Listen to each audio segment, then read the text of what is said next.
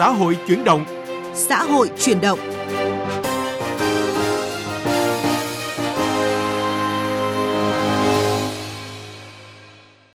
Kính chào quý vị và các bạn. Quý vị và các bạn thân mến, từ nay đến hết tháng 5, cùng với các ngày hội sách lớn được tổ chức tại nhiều tỉnh thành phố còn có hội sách trực tuyến quốc gia tại sàn book365.vn. Điều đang khiến cho nhiều người quan tâm là làm thế nào để cho phong trào đọc sách và những chương trình ưu đãi này sẽ được tổ chức đều đặn và thường niên hơn. Nội dung này được đề cập trong vấn đề xã hội. Chuyên mục Sắc màu cuộc sống ở phần cuối chương trình là câu chuyện then trong đời sống văn hóa tinh thần của người Tày, Nùng.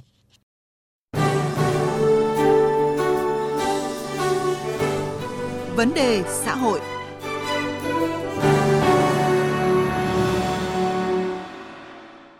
Quý vị và các bạn thân mến, với chủ đề Thắp lửa tri thức, Hội sách trực tuyến quốc gia năm nay đang diễn ra tại sàn book365.vn, giới thiệu hơn 40.000 tựa sách hấp dẫn tới độc giả.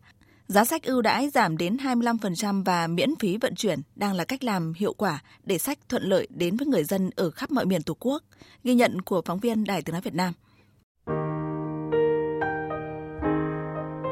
Tháng 4 luôn là điểm hẹn quen thuộc của chị Nguyễn Thị Ánh Tuyết, huyện Sông Lô, tỉnh Vĩnh Phúc. Năm nào chị Tuyết cũng bắt xe khách về Hà Nội tới dự các ngày hội sách để lựa chọn cho mình và gia đình những cuốn sách ưng ý mà giá cả cũng rất phải chăng. Vì bọn em ở trường cũng không có thư viện hay gì hết mà trên này thì em thấy là có rất nhiều phố sách và hội sách thì là khả năng ở quê tiếp cận sẽ là ít hơn thì em rất mong là sẽ được ờ, cái chương trình này sẽ được triển khai nhiều hơn ở các vùng quê ạ.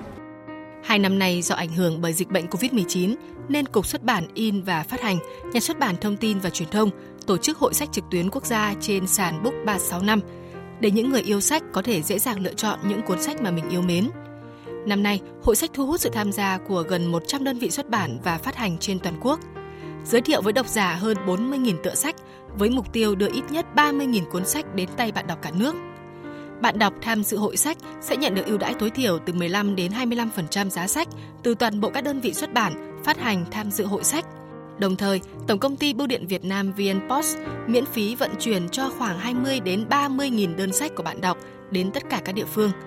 Qua sàn sách trực tuyến này, những người yêu sách như anh Cao Văn Hoàn ở xã Mai Lâm, huyện Tĩnh Gia, tỉnh Thanh Hóa có thể lựa chọn sách mà không cần phải lặn lội tàu xe về Hà Nội.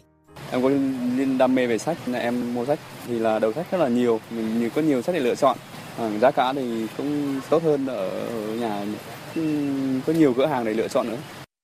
Hội sách diễn ra từ ngày 19 tháng 4 đến hết ngày 20 tháng 5, gồm có sàn sách in, sàn sách điện tử, sàn giao dịch bản quyền, sàn hàng sách của các đơn vị xuất bản. Tại đây, độc giả cũng có thể tìm sách theo chủ đề, sách hay nổi bật, sách thiếu nhi, sách dành cho giới trẻ, tủ sách gia đình, sách khoa học công nghệ, sách quản lý kinh tế, sách chính trị xã hội. Theo ông Hoàng Vĩnh Bảo, Chủ tịch Hội xuất bản Việt Nam, những năm gần đây, các nhà xuất bản đã đẩy mạnh phát triển sách số, sách e-book, sách nói để tiếp cận đa dạng nhiều nhóm độc giả khác nhau. Để rèn thói quen đọc sách cho những độc giả nhỏ tuổi, theo ông Hoàng Vĩnh Bảo, rất cần những tiết đọc sách bắt buộc tại nhà trường. Là chúng tôi năm ngoái đã có một cái hợp tác để với Bộ Giáo dục với một số nơi giáo dục địa phương để hình thành các tiết đọc sách. Bởi vì có khi đối với trẻ em đôi khi phải hình thành bắt đầu từ bắt buộc rồi tạo thành thói quen dần dần thì để thành tiết đọc. Cái thứ hai là chúng tôi muốn là các mô hình tiếp cận sách thì cũng phải cần đa dạng phong phú hơn, vừa phù hợp với tâm lý lứa tuổi và đồng thời với xu thế. Ví dụ trong thành phố Hồ Chí Minh có đường sách, đây có đường sách, thế rồi như có như có phố sách, thế rồi cũng rồi tới đây có khi là ở nông thôn ở trường học chúng ta nghĩ một cái mô hình nào đó để nó phù hợp để thu hút người ta đến đấy để đọc. Theo thống kê của Hội xuất bản Việt Nam, hiện có hơn 20 triệu người thường xuyên đọc sách. Trung bình mỗi năm có 4 bản sách được xuất bản dành cho mỗi người dân.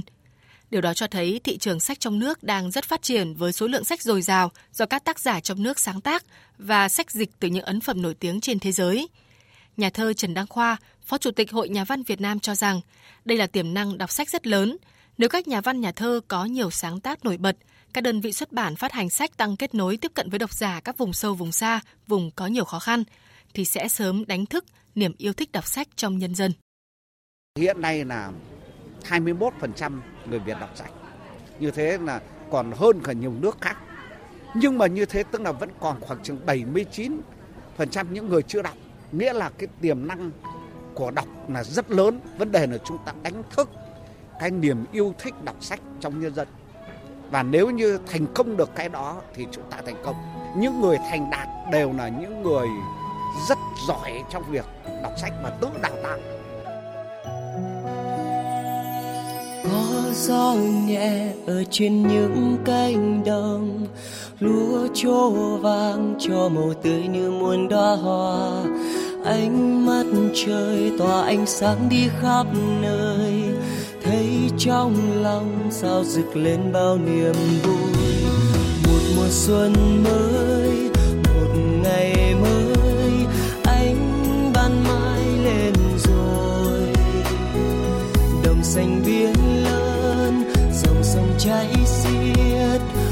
tôi Việt Nam đẹp lắm một cuộc sống êm đềm, hòa trong những tiếng cười, niềm hạnh phúc tràn hòa trong ngày mới.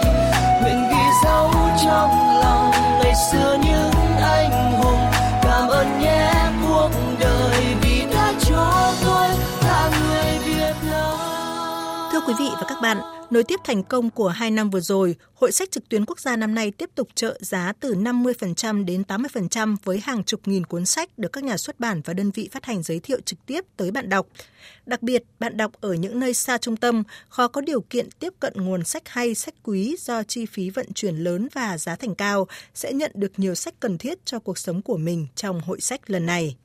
Điều đang khiến cho nhiều người quan tâm là làm thế nào để phong trào đọc sách và những chương trình ưu đãi này không chỉ diễn ra trong tháng 4 hưởng ứng Ngày sách và Văn hóa đọc Việt Nam mà sẽ được tổ chức đều đặn và thường niên hơn. Chúng tôi phỏng vấn ông Nguyễn Nguyên, Cục trưởng Cục Xuất bản, In và Phát hành, Bộ Thông tin và Truyền thông, đồng thời là Phó Chủ tịch Hội Xuất bản Việt Nam. Mời quý vị và các bạn cùng nghe. Thưa ông Nguyễn Nguyên ạ, ông có kỳ vọng gì khi mà hội sách năm nay được tổ chức với cả hai hình thức là trực tiếp và trực tuyến trên sàn Book 365 ạ? Các bạn biết rồi, hiện nay thì cái không gian số là một trong những không gian rất quan trọng và chúng ta cũng không thể nào có không gian nào là khác ngoài không gian số được, bởi vì không gian số nó sẽ giúp chúng ta xóa đi những khoảng cách.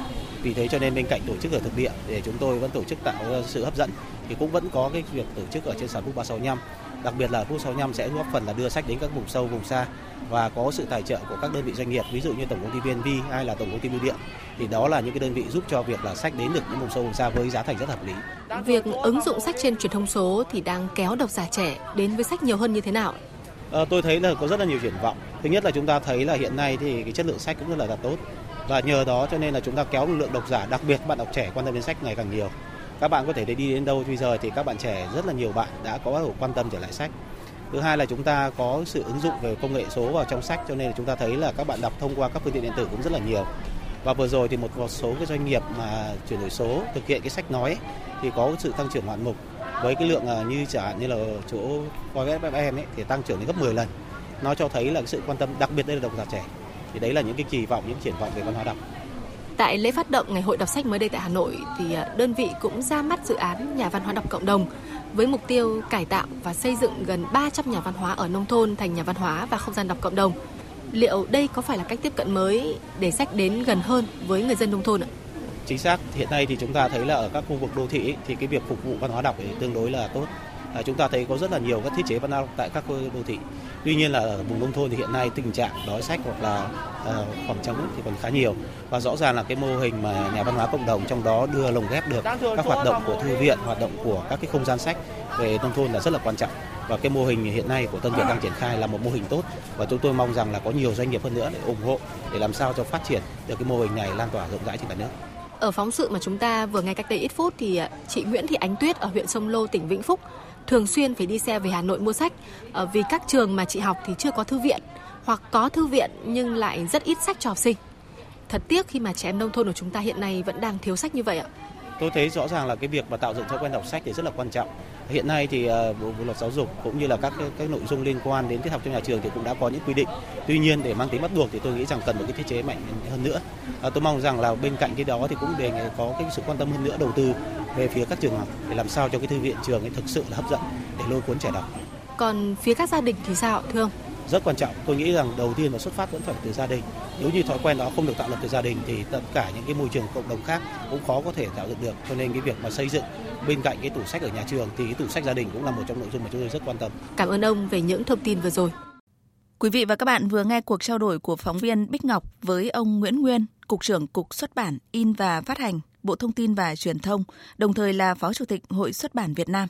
Còn bây giờ là thời lượng của sắc màu cuộc sống. sắc màu cuộc sống.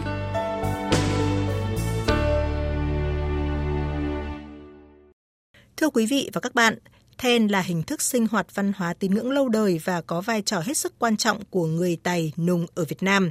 Trải qua nhiều bước thăng trầm của lịch sử và những ảnh hưởng quá trình giao thoa văn hóa, then vẫn tồn tại trong đời sống tinh thần của đồng bào Tày Nùng như một minh chứng cho sức mạnh trường tồn của tinh thần và bản sắc dân tộc – Chúng ta cùng nghe bài viết của Nông Diệp, phóng viên Đài Tiếng Nói Việt Nam.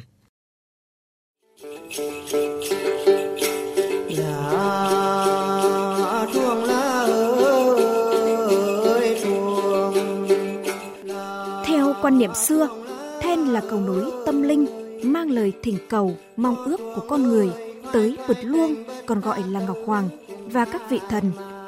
Vì vậy vào mỗi dịp lễ lớn trong năm như cầu an, mừng nhà mới, cúng dỗ tổ tiên, mừng thọ ông bà, cha mẹ, đều không thể thiếu vắng then. Bà Đàm Thị Sinh, một người dân ở huyện Thạch An, tỉnh Cao Bằng cho biết – bên chiên pi mứ là cứ đẩy à, ông mày hết xe giải sung giải hạn. Cứ vào tháng riêng hàng năm thì gia đình tôi lại đón thầy then đến làm lễ giải hạn cho cả nhà khỏe mạnh, làm ăn thuận lợi, mùa màng bội thu. Và làm lễ cúng mẹ hoa cho các cháu nhỏ để các cháu lớn nhanh khỏe mạnh. Với khả năng đặc biệt, các thầy then có thể đi từ mường đất lên mường trời hay từ mường đất xuống cõi âm thầy then sẽ thay mặt gia chủ dâng cúng lễ vật và gửi ước nguyện của gia chủ đến tổ tiên và các vị thần linh, ban cho sức khỏe, bình an và may mắn. Là một trong số những nghệ nhân trẻ có nhiều đóng góp cho việc bảo tồn, lưu giữ then cổ, thầy then Nguyễn Văn Thọ ở huyện Tràng Định, tỉnh Lạng Sơn cho hay. Hát bật này đang thời sống của cần tay cần nùng. Từ lúc ở ốc mà thân lúc bay quá mưa hai bay này. Làm then trong đời sống của người Tây Nùng từ lúc sinh ra đến lúc chết đi, người ta thường xuyên làm lễ. Đau ốm, cuộc sống không bình an, có gì đó không tốt đẹp thì người ta thường hay đi đón ông bà then về giải để cho mọi điều tốt đẹp, cuộc sống bình an, khỏe mạnh. Từ những lễ then, có thể thấy được nhiều giá trị về đạo đức, lối sống gắn với những truyền thống văn hóa lâu đời của người Tày, người Nùng. Chẳng hạn như truyền thống kính già yêu trẻ được thể hiện trong lễ mừng thọ với then phủ lường, nghĩa là bù lương, hay những đoạn then cầu mong mẹ hoa, còn gọi là bà mụ, chở che, ban phúc cho những đứa trẻ trong lễ đầy tháng. Ông Đặng Hoành Loan, nguyên phó viện trưởng Viện Âm nhạc, Học viện Âm nhạc Quốc gia Việt Nam khẳng định thế giới hiện nay đấy thì cái tín ngưỡng của các dân tộc vẫn tồn tại, thậm chí nó tồn tại mãnh liệt. Thế thì cái tín ngưỡng tâm linh, cái tín ngưỡng mà con người có hồn và vía của người Tày, người Thái, người Nùng cũng là một tín ngưỡng mà tôi nghĩ rằng có thể gọi nó là bất diệt. Và càng ngày nó càng chứng minh được cái văn hóa ấy, cái tín ngưỡng ấy nó đang đáp ứng được cái nhu cầu tâm lý của con người. Và cái then nó đáp ứng được cái nhu cầu đấy. Vì vậy then không mất và tôi nghĩ không bao giờ then mất. Then là loại hình nghệ thuật tổng hợp, có văn học, âm nhạc, múa và mỹ thuật. Then chứa đựng trong bản thân nó nhiều yếu tố của tôn giáo nguyên thủy và có sức lôi cuốn kỳ lạ, khiến con người cảm nhận một thế giới vừa linh thiêng vừa huyền bí, lại vừa gần gũi và minh chứng cho sức mạnh trường tồn của tinh thần dân tộc bản sắc dân tộc. Khai lò mạ tì lông, khai lò lên tì cảm, quan mà lông tố ngục đông tuông ơ. Quan quan ơi mà lông tơ phạm đông khánh Câu chuyện then trong đời sống văn hóa tinh thần của người Tài, Nùng cũng đã kết thúc chương trình xã hội chuyển động hôm nay. Cảm ơn quý vị và các bạn đã quan tâm theo dõi.